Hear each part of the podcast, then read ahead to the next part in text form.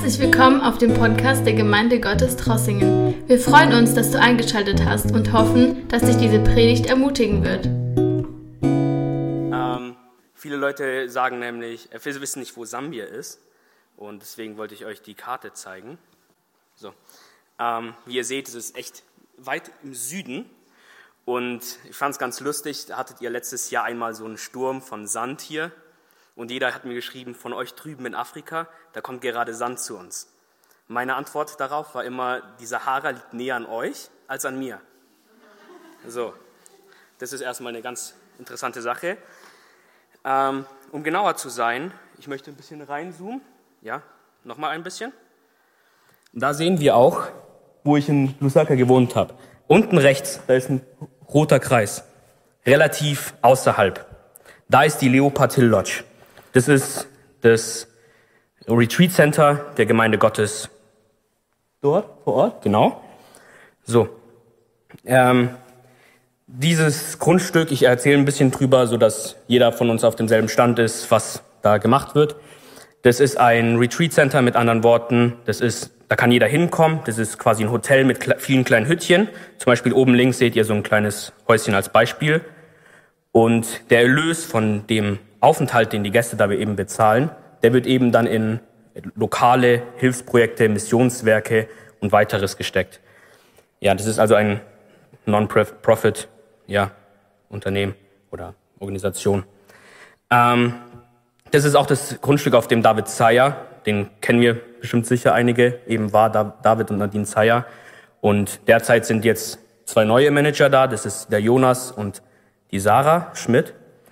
Und auf diesem Grundstück, da habe ich gewohnt. Nachher zeige ich euch auch, wo genau. Ähm, ja, und von dort aus bin ich dann zu den verschiedenen, verschiedenen Diensten gefahren und so konnte ich dann alles sehen. Auf dem nächsten Bild, da sehen wir eins der Sachen, die ich gemacht habe. Wir hatten vor Ort auf dem Grundstück eben verschiedene Projekte. Eins der Sachen war, wir haben Vordächer für die Regenzeit gebaut. Und da habe ich eben so mal schön, dass man es wie bei so einem Comic sieht, wie es sich so entwickelt ähm, dargestellt. Und wir haben halt verschiedene Projekte nach, nach Bedarf auf dem Grundstück gehabt. Und vor der Regenzeit hatten wir da deutlich mehr Projekte. Ähm, beim späten, nach der Regenzeit habe ich dann größtenteils äh, in anderen Sachen mehr, mehr gearbeitet. Also da habe ich zum Beispiel in der Kinderarbeit oder in der Gemeindearbeit mehr Zeit investiert. Ähm, ja, so viel zu Leopard Hill. Ich hoffe, das hilft soweit. Dann die nächste Folie, da sehen wir Sambia. Also das ist hier ein paar Eckdaten, weil wir sind nicht alle auf demselben Stand, glaube ich, weil Sambia im Vergleich zu Deutschland ist ein sehr, sehr junges Volk. Also wenn ich hier in die Bevölkerung gucke, hier in unserem Gottesdienst und auch vor allem, wenn man auf den Straßen rumläuft, in Sambia ist die Hälfte minderjährig, mehr sogar. Das heißt, der Altersdurchschnitt liegt bei 16 Jahren. In Deutschland zum Beispiel liegt der bei 44. Also so zum Vergleich. So, das heißt, einfach, zum Beispiel mein Vater war ja in 2014 2015 in Sambia. Damals hatte Sambi äh, Lusaka so um die 1,7, 1,8 bis 2 Millionen Einwohner. Mittlerweile hat es 2,8 bis 2,9. Das ist so das ist die Wachstumsrate, von der wir hier sprechen. Das heißt, die wachsen sehr schnell und sind halt sehr, sehr viele Kinder. Und dadurch kommen halt sehr viele Probleme auch auf, weil wir sehen dann eben sehr viele Kinder, die kein Geld haben, um in die Schule zu gehen. Wir sehen sehr viele Kinder, die dann eben, wenn sie nicht zur Schule gehen, die dann eben auf die Müllhalden geschickt werden und nach brauchbaren Sachen suchen sollen, dann sehen wir sehr viele Kinder, die keine äh, Zukunftsperspektive haben, die sagen, mein Leben macht keinen Sinn, ich sehe meine Familie, meine Familie, niemand kommt da aus demselben Stand raus, aus dem er eben hineingeboren wurde. Und da ist eben sehr, sehr schwer, eben etwas zu reißen, etwas zu verändern. Ja. Dann sehen wir auch eine sehr hohe Arbeitslosigkeit. Ähm, man sagt davon in Lusaka, dass ein Drittel bis zur Hälfte arbeitslos aller Erwachsenen sind. Das ist schon eine, eine schwere Sache, schwere Not dort. Ähm, und man sieht auch, dass die Leute, die eben eine Ausbildung genossen haben, das sind auch die, die dann eben einen Job haben später. Das heißt, man kann im Umkehrschluss sagen, die Leute, die eben nicht zur Schule gehen können, haben sehr, sehr oft eben nicht die Möglichkeit, einen Job später zu suchen oder zu finden. Ähm, sehr, sehr viele Analphabeten kommen daraus dann auch heraus. Das heißt, selbst wenn dann ein Jobangebot irgendwo stehen würde, könnten sie es nicht lesen. Das heißt, sie haben das Jobangebot wieder nicht. Ja, dazu erstmal ein bisschen schwereren Sachen zum Schlucken, dann kommen wir nachher zu den guten Sachen, wie man was verändern kann. aber nochmal was anderes Schlechtes, und zwar die Kultur hat einen ganz, ganz großen Nachteil. Und zwar, wenn jetzt mein Cousin dritten Grades zu mir kommt und mich nach Geld fragt, habe ich eine Option hier. Wenn in Sambia mein Cousin dritten Grades kommen würde und sagen würde, hey Raphael, ich brauche Geld, dann wäre es meine kulturelle Verpflichtung, ihm das Geld zu geben, das er braucht, wenn ich es habe. Und das ist halt schon was, was sehr Schlimmes, weil die, die Bevölkerung ist Grund, im, im Grund, also ist schon generell sehr arm. Und dann das wenige Geld, das sie haben, der Teil, der arbeitet, muss es eben an die anderen abgeben. Und wenn jetzt zum Beispiel ich arbeite und nach Hause komme, dann wissen die anderen schon, wann mein bezahlt, also wenn man Payday war, also wann ich das Geld kriege. Und wenn ich nach Hause komme, warten schon meine Verwandten an meiner Haustür und sagen, ich brauche für meine Tochter das, das Schulgeld, ich brauche mein, mein Wohnungsgeld, ich brauche das und das und das. Und deswegen ist ganz, ganz schlimm, und zwar, wenn sie das Geld kriegen in der Firma, probieren die arbeitenden Leute, bevor sie nach Hause kommen, möglichst viel Geld ausgegeben zu haben. Das heißt, sie probieren dort Sachen zu kaufen, die für einen Monat reichen. Zum Beispiel, wenn, deswegen ist auch Minimehl, äh, Minimehl ist in Deutsch, Maismehl eines der Hauptnahrungsmittel, weil die machen daraus Shima, das kannst du kurz auf die nächste Seite gehen. Das essen sie zum Frühstück, Mittagessen und Abendessen. Das ist ein Maisbrei. Ähm, stellt euch vor wie Kartoffelbrei, aber ist einfach geschmackslos. Es ist, und das Ding ist, es ist praktisch, weil es kann einen Monat aufbewahrt werden. Das heißt, man kann am Anfang die ganze Ration für die Familie auf einmal kaufen. Dann kauft man sich so einen 40 Kilo Sack, läuft damit nach Hause, hat am besten eine Schubkarre mit zwei Säcken drin. Dann kann man auch dem, dem armen Cousin eins geben, so nach dem Motto. Ähm, dann sagen sie, ah, mein Haus ist noch nicht fertig gebaut, ich kaufe jetzt drei Backsteine. Dafür reicht mein Geld. Nächsten Monat kaufe ich vielleicht zwei oder drei weitere. Und so bauen sie ihre Häuser Stück für Stück, je nachdem, wie gerade das Geld übrig bleibt. Und ja, das ist so ein bisschen die Lage, die wir in äh, Sambia eben haben. Ja, dann auf dem nächsten Bild sehen wir ein bisschen was vom Wetter. Ähm, ich weiß nicht, ob man das sehen kann. Nee, kann man nicht. Also auf dem linken Bild steht 40 Grad auf der Autoanzeige. Ähm, das sagt so ein bisschen, man ist im Sommer in Afrika angekommen. Das Problem ist, ich habe schon öfters die Frage bekommen, warum bist du nicht braun? Ähm, ich komme gerade aus dem Winter in Sambia ist derzeit Winter, weil eben die Südhalbkugel anders Winter hat als die Nordhalbkugel. Und das Ding ist gerade, dass die Nächte sehr, sehr kalt sind. Das heißt, die Nächte haben draußen teilweise fünf Grad. Und äh, wenn man dort war, weiß man, fünf Grad draußen kann man sagen plus zwei oder plus drei, dann hat man drin sieben oder acht Grad.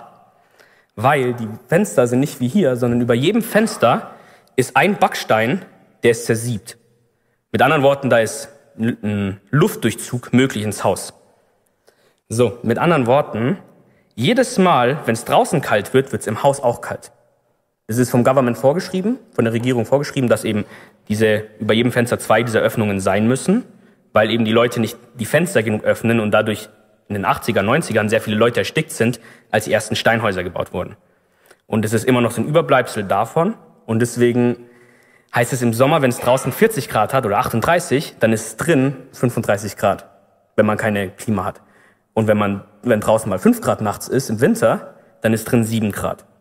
Also entsprechend oft haben dann Leute im Winter, zum Beispiel wenn man jetzt dorthin geht, hörst du Husten, Schnupfen, du hast äh, Augenentzündungen, überall.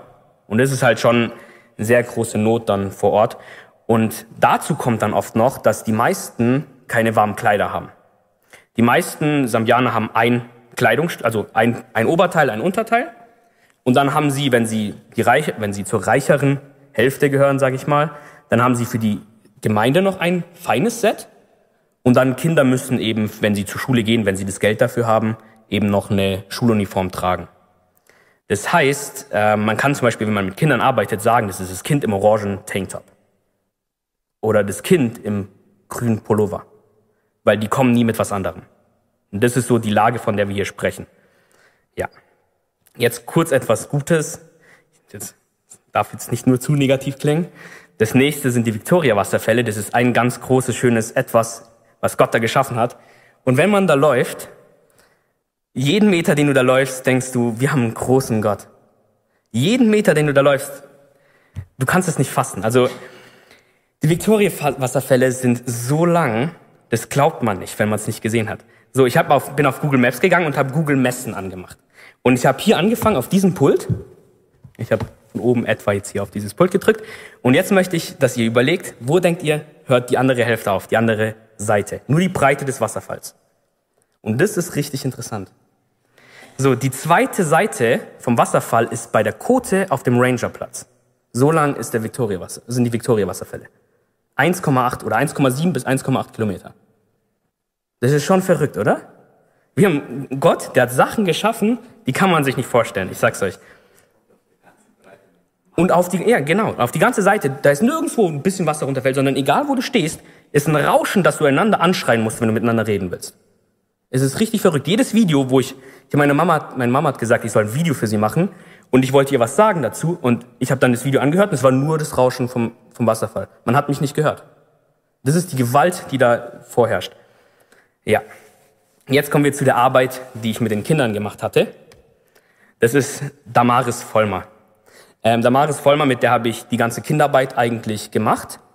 Ähm, Damaris Vollmer ist eine Missionarin, die eben bereits in Sambia äh, etabliert ist. Die ist dort seit zehn Jahren jetzt mittlerweile. Und sie macht verschiedene Kinderarbeiten und auch, ähm, wie eben gesagt, da gibt es sehr viele Krankheiten. Das heißt, sie ist auch eine Krankenschwester. Die haben dann eine mobile Klinik, mit der sie regelmäßig herausfahren, Leute behandeln vor Ort, die selber nicht die Transportkosten haben, um in eben die Hauptstadt zu Krankenhäusern zu gehen oder auch nicht die Kosten hätten, dann die Behandlungen zu zahlen. Das heißt, die gehen dann raus und behandeln die kostenlos. Ähm, unter anderem macht sie dann eben auch die Kinderarbeit und da habe ich eben bei verschiedenen Kinderarbeiten mitgearbeitet. Ähm, das erste, was wir jetzt uns anschauen, ist die Kinderarbeit in Schulen, die wir gemacht haben. Ähm, da seht ihr ein paar Bilder. Ja. Ähm, so, in den Schulen haben wir verschiedene Kinderarbeiten gemacht. Also, wir arbeiten mit Kindern, nicht Kinder arbeiten für uns, nur um das klarzustellen. Ja. ähm, so. Dann haben wir da eben eine Schule als Beispiel. Ähm, in der Schule, die ist circa 10 bis 15 Minuten Fußweg von der Leopard Hill Lodge entfernt. Das heißt, sie, Stadt, sie ist im Stadtteil Newcastle. Ähm, diese Schule hier, die wir sehen hier, die ist Teil eines ähm, Waisenheims oder beziehungsweise Familienheim, weil die Mutter, die hat alle offiziell adoptiert, deswegen mögen die das Wort Waisenheim nicht. Ähm, und die haben dann eben eine Schule gegründet und das ist eben die Schule, die ist halb staatlich und eben halb privat. Das heißt, ähm, in, in staatlichen Schulen muss man theoretisch kein Geld zahlen. Das Problem ist, staatliche Schulen gibt es so wenige, dass nicht mal zehn Prozent der Kinder in Lusaka in staatliche Schulen gehen können. So, das heißt, trotzdem wird dann unterhand mit Geld geregelt, wer in die Schule gehen kann und wer nicht. Das heißt, wer am meisten gibt, bleibt in der öffentlichen, nicht bezahlten Schule, wenn das Sinn macht. Was etwas paradox ist. Ähm, ja, und da haben wir dann eben verschiedene Sachen machen dürften, dürfen. Da haben wir dann eben Unterricht machen können. Wir haben da Mathe unterrichtet, Rechtschreibung unterrichtet und teilweise sind die Klassen relativ überfüllt. Ähm, ja. Und da haben wir dann eben nicht nur Unterricht machen können, sondern wir haben dann auch eben geistlichen Unterricht machen können, weil offiziell ist Lusaka oder Sambia eine christliche Nation. Das heißt, in der Verfassung steht drinne, es ist eine christliche Nation und alles muss sich danach richten. Das heißt, theoretisch müsste in der Schule Religion, Christentum und Co. gelernt werden. Die Praxis sieht aber oft echt anders aus. Das heißt, die Lehrer sind oftmals so mangelhaft ausgebildet oder sind selber nicht die Gläubigen, sondern eher Namenschristen.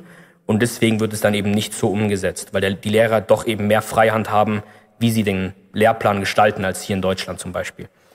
Deswegen haben wir dann dort eben Bibelgeschichten unterrichtet, so wie eben in der Kinderstunde und dann immer Mathe, äh, nicht Deutsch, Englisch oder andere Sachen, je nachdem, was halt eben dran war.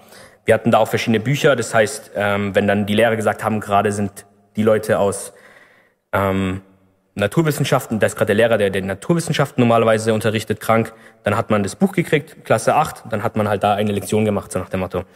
Ähm, ja, die Schule ist auch etwas heruntergekommen, wenn man es sich anguckt. Zum Beispiel, das ist die Öffnung in der Türe und immer wenn man unterrichtet, stehen dann kleine Kinder, die schon aushaben und gucken da durch die Tür durch, was ein bisschen störend ist, weil die sind dann meistens auch nicht so leise. Rechts sieht man zum Beispiel auf dem Bild den Gang in der Schule, wo einfach drüber kein, kein Dach ist.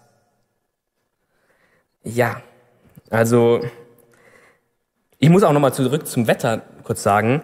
Beim Wetter ist es so in Sambia, dass eben drei bis vier Monate sehr, sehr starker Regen ist und dann eben die anderen acht Monate kein Regen ist.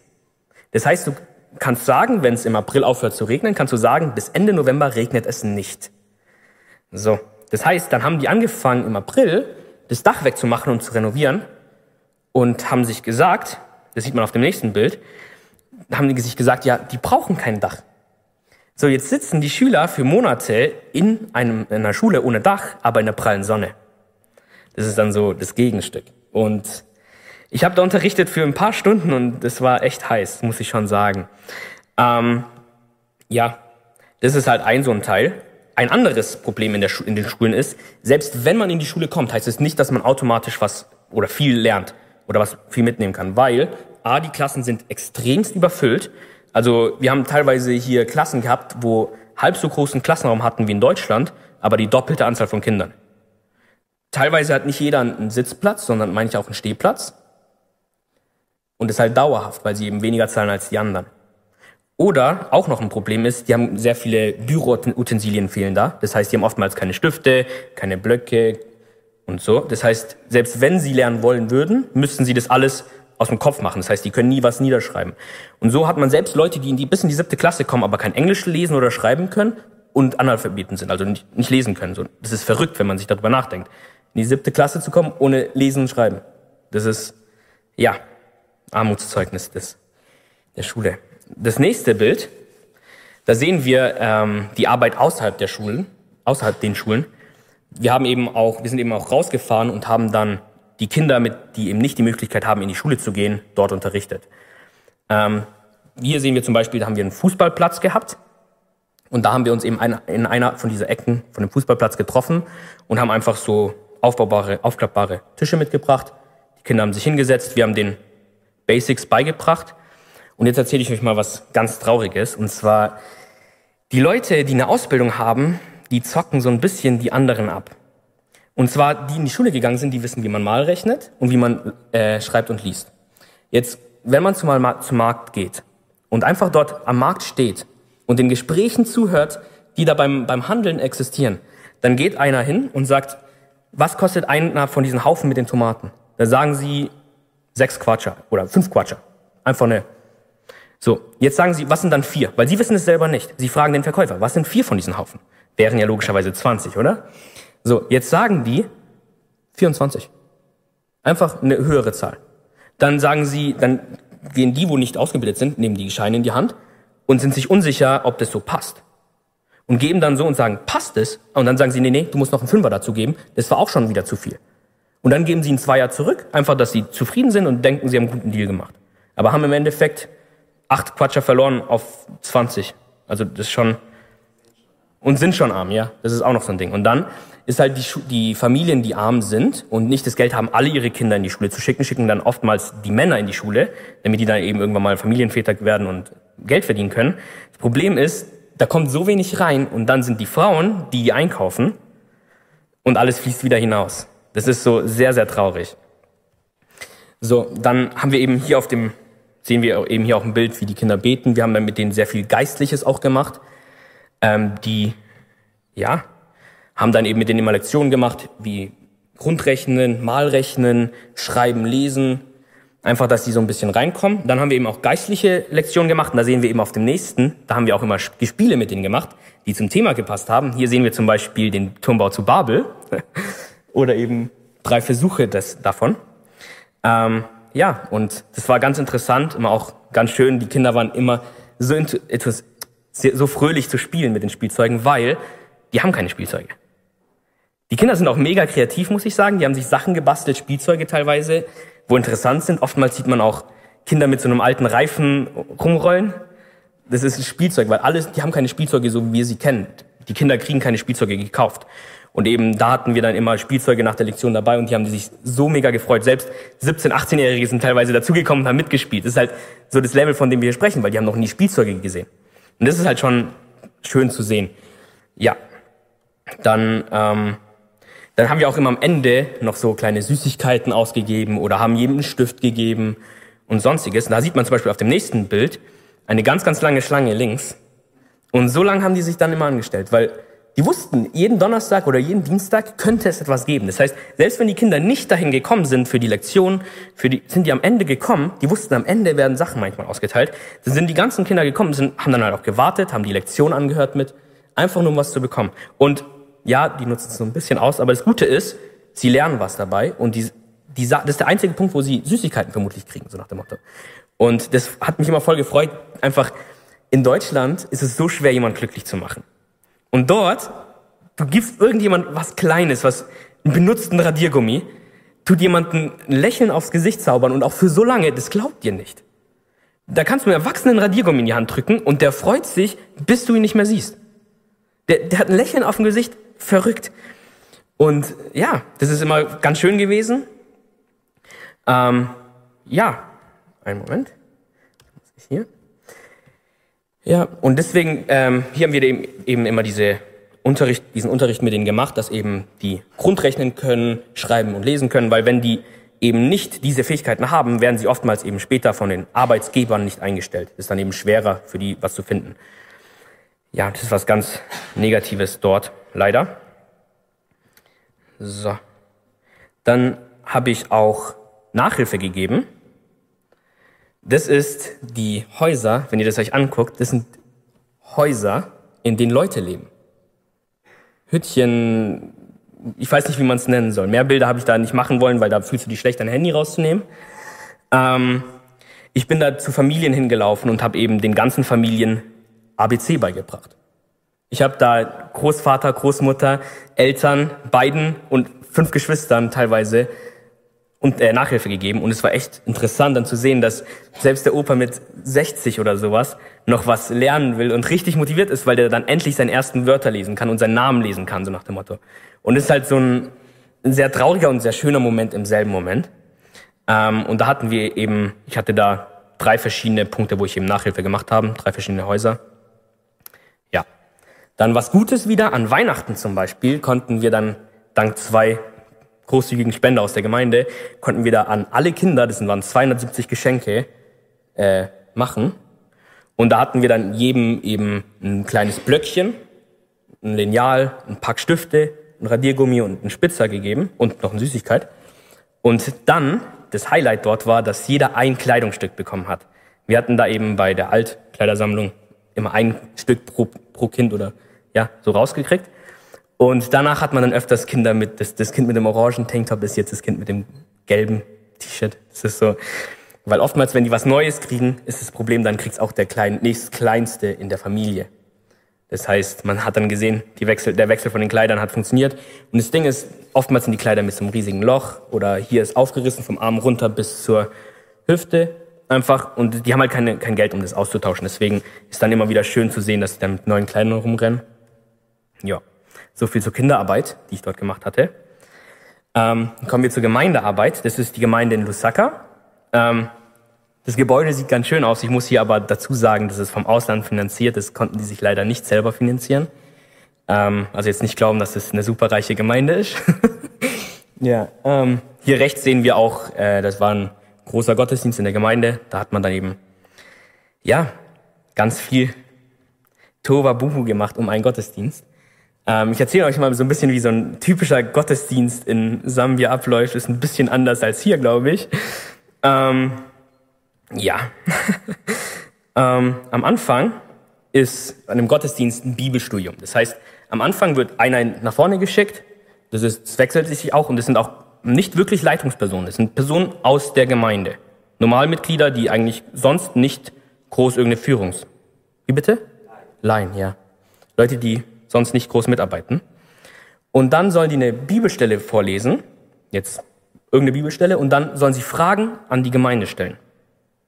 Und dann tun die Leute aus dem Publikum die Fragen beantworten und über die Fragen oder über die Antworten diskutieren. Und der Gedanke dahinter ist, herauszufinden, wer, wer eben für äh, Andachten, für Einleitungen, für Predigt für Evangelisationsteam, für sowas eben gedacht ist, wer gut auf Fragen eingehen kann. Weil wenn wir, ich komme später zum Evangelisationsteam, wenn man da rausgeht, dann stellen ja die anderen Leute auch Fragen. Und deswegen war eben so der Gedanke, die machen sowas und dann gucken sie, filtern sie ein bisschen heraus, wer gibt die besten Antworten, so nach dem Motto. Und da ist auch gefragt, dass die Pastoren und, ich sag mal, nicht Laien, dass, dass der Klerus leise ist, dass er da nicht die Antworten gibt, die gegeben werden sollen, sondern erst, wenn dann eben das Ganze beendet ist, geht eben einer vom, der Prediger oder der Pastor meistens nach vorne und macht alles klar, was die eigentliche Antwort hätte sein sollen, falls die so falsch ist. so. Ja, ist manchmal ganz lustig, was dabei rausgekommen ist, muss ich sagen.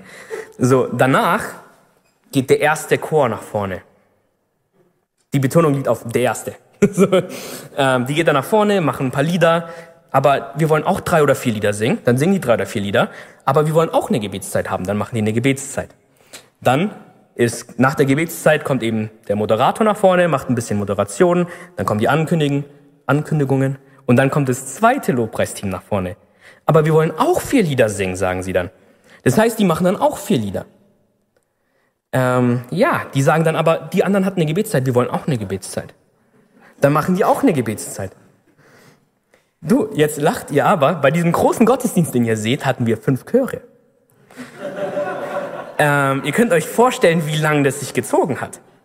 So, jetzt sagen die aber immer, nö, nö, nö, ich will auch drei Lieder singen.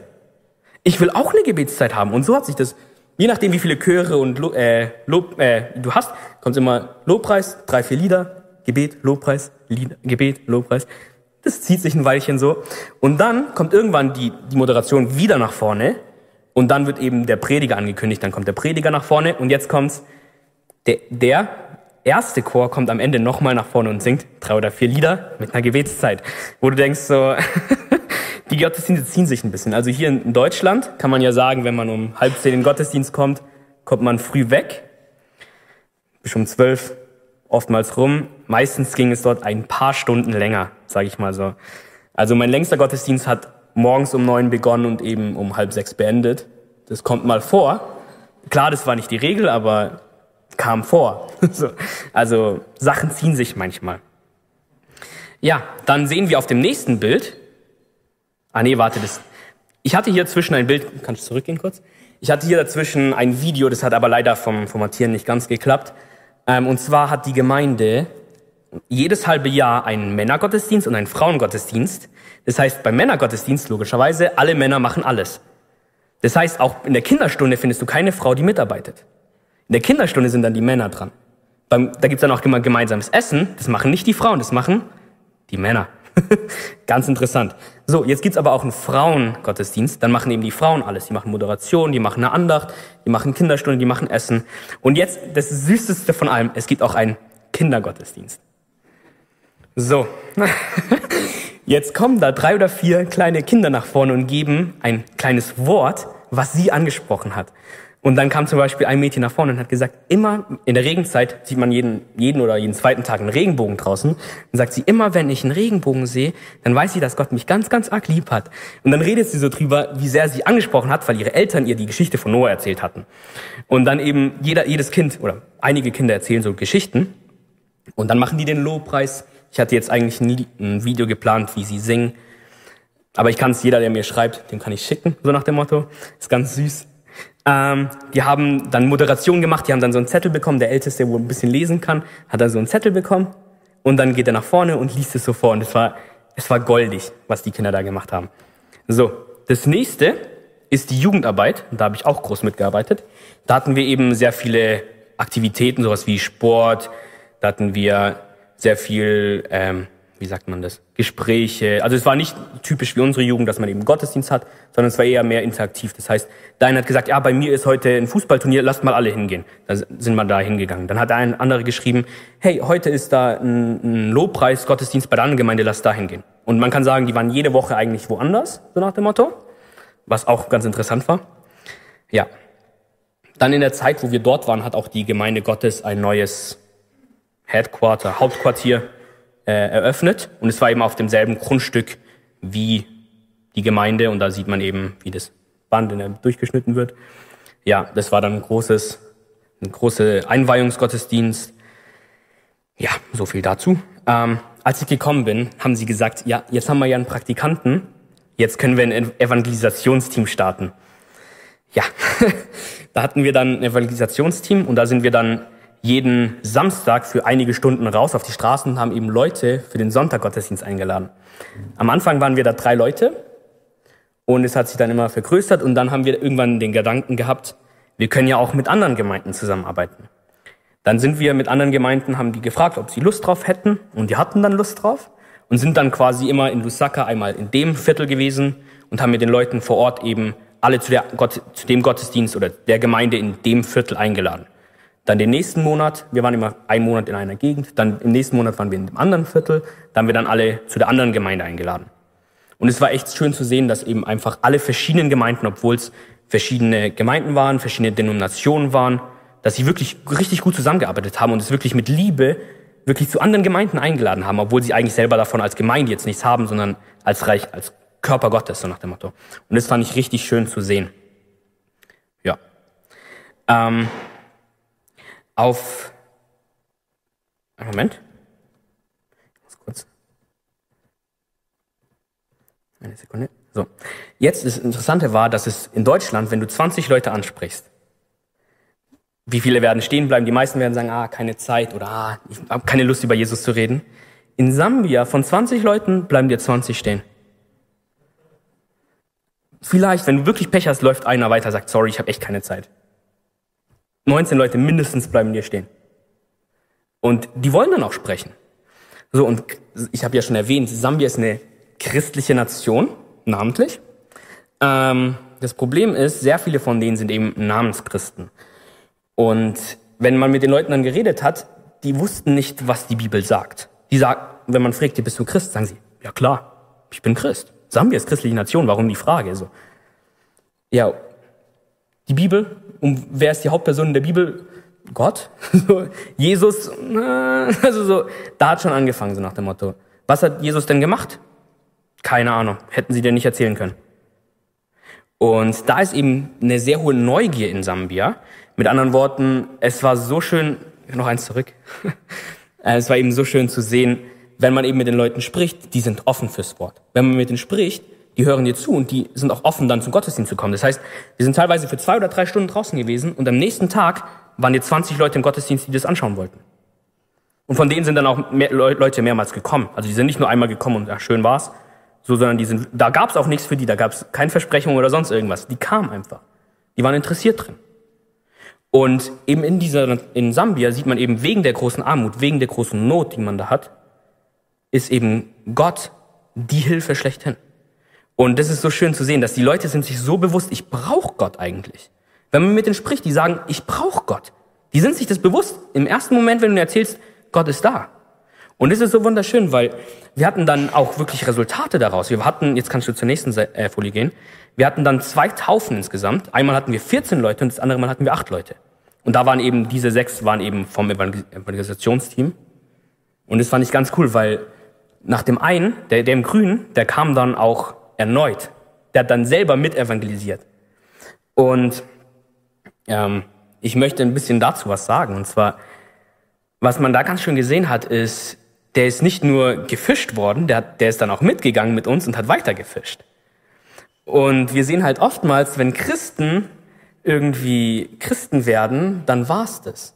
Dann ist so To-Do-Liste, Christ, check. Fertig. Aber eben nicht. Und zwar, wenn wir weiterlesen, kannst mal die nächste Folie machen, ich habe da einen Vers rausgesucht, und zwar steht da in Matthäus 9, 37, da steht, da sagte er zu seinen Jüngern, es geht hier um Jesus, die Ernte ist groß, doch es sind nur wenige Arbeiter da. Bittet deshalb den Herrn der Ernte, dass er Arbeiter auf sein Erntefeld schickt. So. Heute äh, habe ich ein bisschen was erzählt, was ich so gemacht habe. Und ich möchte mal ein bisschen das Blatt umdrehen, so. Und zwar eigentlich ist jeder von uns ein Missionar. Eigentlich sollte jeder von uns regelmäßig, so wie zum Beispiel jetzt hier, Leuten erzählen in unserem Leben. Wir haben, klar, nicht jeder von uns muss jetzt nach Afrika gehen, nicht falsch verstehen, aber jeder von uns hat Arbeitskollegen, Klassenkameraden, Studienkameraden, vielleicht hast du einen Nachbar, mit dem du gut sprechen kannst. Und äh, ja, da ist eine gute Frage. Bist du auch ein Arbeiter? Ähm, und ich möchte heute darauf ein bisschen den Wert legen, dass jeder einzelne von uns wirklich neu nachdenkt, wo kann ich mich von Gott gebrauchen lassen? Wo tue ich, wo habe ich das letzte Mal von Gott Zeugnis gegeben? Ich habe es nämlich dort gesehen, als, als die dort waren, keiner von ihnen hat gesagt, ah, wir können rausgehen und 20 Leute kommen zu uns zum Gottesdienst. Haben die nicht gedacht. Aber als wir dann rausgegangen sind, sind plötzlich am ersten Sonntag 20 Leute in den Gottesdienst gekommen. Und ähm, wenn man es nicht probiert, kann man es nicht wissen, so nach dem Motto. Ähm, und klar, wir werden jetzt, die Nation, ich würde sagen, Sambia ist schon deutlich offener für Jesus als Deutschland. Aber ich finde trotzdem, dass wir dieselben Auftrag haben wie in Sambia. Weil wenn ich jetzt zum Beispiel sagen würde, wo das angefangen hat, dass ich mit Leuten über Jesus rede, würde ich sagen, definitiv nicht in Sambia, sondern an meinem Arbeitsplatz in Aldingen, in meiner Schule in Trossingen. Wisst ihr, was ich meine?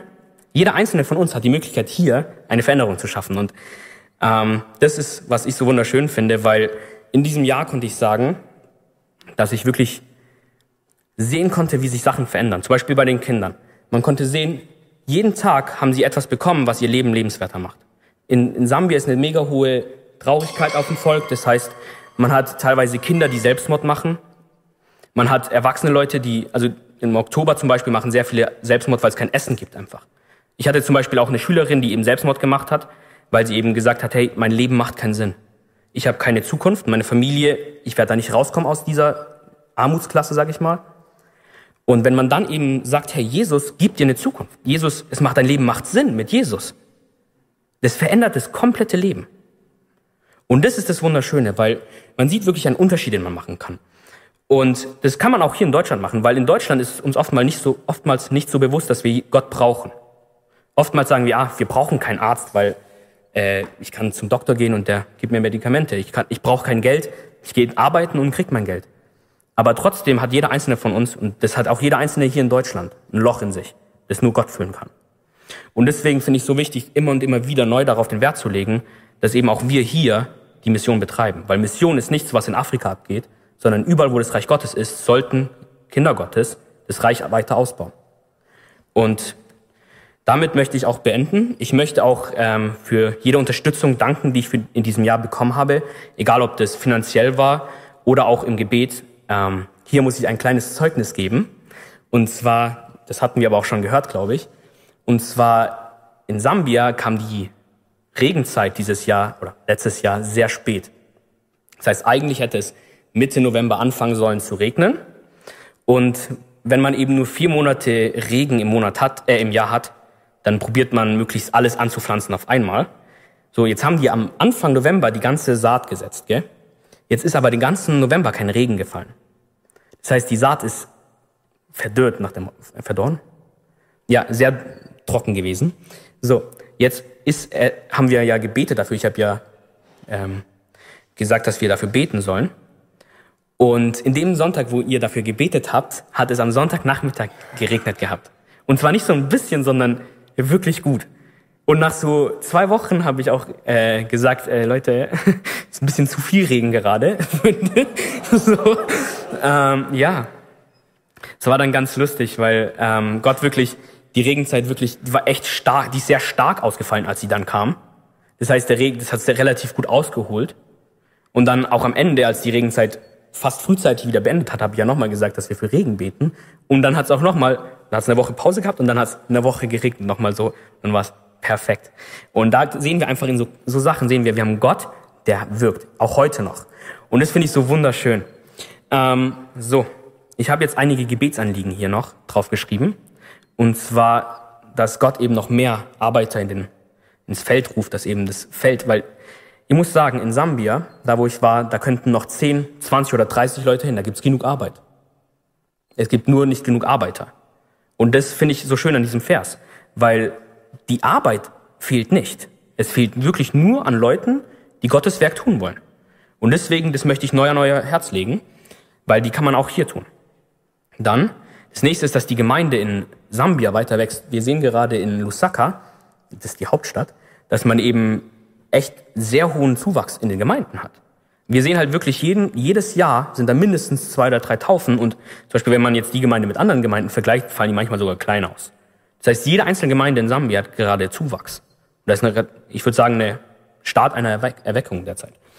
Ähm, so, und dass auch die Arbeit, die ich gemacht habe, dass die nicht einfach nur jetzt runterfällt und schön, dass sie da ein Jahr war, dass eben Gott eben die Leute, mit denen ich gearbeitet habe, auch weiterhin segnet und auch wirklich die Arbeit fortführen lässt. Ich habe jetzt auch zum Beispiel dazu, ich habe bei der Kinderarbeit habe ich einen, der Andrew, ähm, der macht jetzt das, was ich gemacht habe, weiter. Der hilft eben da dann im Kinderdienst mit aus. Der ist eben von Sambia selber und das ist dann ganz praktisch, weil eigentlich habe ich in den ersten Monaten, bis ich ein paar Basics in Chinyanja konnte, habe ich dann auch eben einen Übersetzer immer gebraucht. Entschuldigung. Habe ich immer einen Übersetzer gebraucht und es war eben der Andrew. Und den habe ich dann als Mitarbeiter benutzt in der Kinderarbeit. Und der ist dann Stück für Stück, sage ich mal, herangewachsen drin.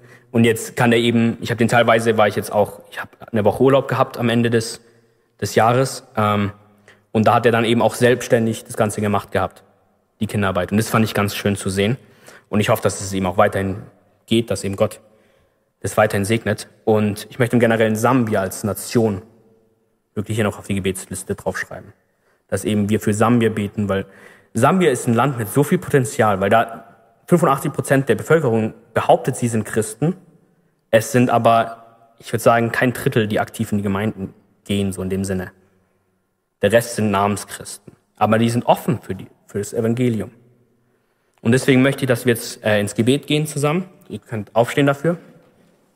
Und dass wir eben wirklich Sambia auf Gott, äh, in Gottes Hand legen und wirklich dafür beten. Amen.